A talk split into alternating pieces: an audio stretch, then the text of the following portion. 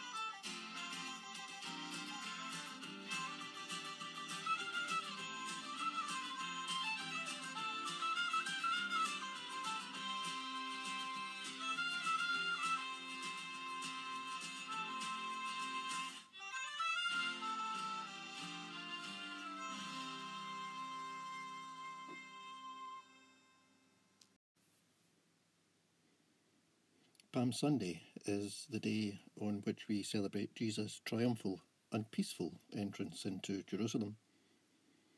The entire entrance sequence by Jesus, according to the Gospels, has many important aspects that involve the participation of Jesus, his disciples, and all those witnessing the event. Indeed, the significance of the story is underlined by the fact that it is found in all four of the Gospels. The celebration of Palm Sunday originated in the Jerusalem church around the late 4th century. The early Palm Sunday ceremony consisted of prayers, some hymns, and sermons recited by the clergy while the people walked to various holy sites throughout the city. What might seem a minor but nonetheless important part of the story is Jesus asking for a donkey to ride. Donkeys, despite their use as beasts of labour, are rarely seen in a positive light. Even A. A. Milne's Eeyore in Winnie the Pooh struggles with an image issue. Often these animals are seen as dumb, stubborn, or stupid, not to mention unattractive. Poor Eeyore wonders about his existence, thinking of the fact that his ears are too long and awkward, and his feet are too short. Is this any way for a king to travel? But God, in his wisdom, chooses the lowest of animals for Jesus to enter the city, not unlike the donkey that Mary rode on seeking to deliver Jesus in Bethlehem. And it's interesting to note how the evangelist describes this situation with the donkey. The Lord has need for him. The insignificant donkey and its colt performed the assigned role in carrying Christ both for his birth and for his death in the crucifixion. Neither would have been possible without the role of the donkey and the colt. This small image, I believe, serves as a reminder that God takes the least for the work of his kingdom. Little did the owners know that their act of submission and obedience to Jesus would bring about such a glorious event, the triumphal entry is described in today's scripture verses. So the question each of us needs to ask today is this What does the Lord need from me? May our responses be the same as the unnamed owners of the donkey. How do you think he might be calling you and I in our simplicity in this Holy Week? Singing Hosanna is great, but there is no singing of Hosanna without the servile humility of the donkey. So, stop, sit, pray, and listen. Listen to what God wants from you. And no matter how big or how small, serve the Lord. Serve our fellow people of Kilbirnie and beyond. There could be no better way to start off our week as we journey towards the cross. Take on board the words The Lord has need for him. The Lord has need for you. Amen.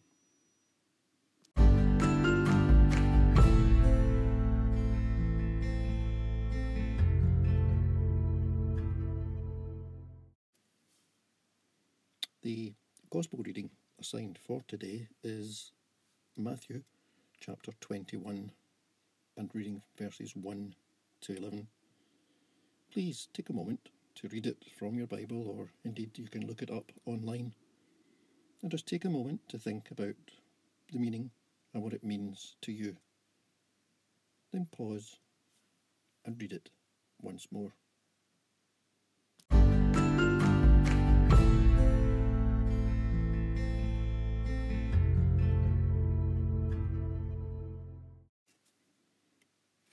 Let us pray. Lord Jesus Christ, you came not as a king mighty in battle but as the Prince of Peace, the promised deliverer, sent to heal and to restore our broken world. So we pray today when, more than ever, our world seems to be broken, praying that your kingdom come, your will be done. We thank you for all who are working in various ways, sometimes at danger to themselves. For doctors, nurses, and all of the NHS staff. For all frontline carers. For shop workers, delivery drivers, and production staff who are keeping the food supply going. For the emergency services working in very difficult circumstances and for all those doing essential work. We pray today for those who have died, for their family and for their friends, for those who have had to bury loved ones under the government guidelines and just not in the way which we would desire or they deserve. We pray for those ill in hospital and those recovering at home bring comfort, and bring healing. And today we pray for ourselves. This may not be the way we would want to celebrate Easter, but each and every one of us must play our part by following medical and government advice. Forgive us this week for all the ways in which we fail you through thought, word, and deed. Forgive our limited understanding of your greatness and of the narrowness of our vision. We come before you today asking you receive this our worship, despite its weakness, to accept our service, which, despite our many faults, is more important now than ever. King of love, have mercy on us. In your name we ask it. Amen.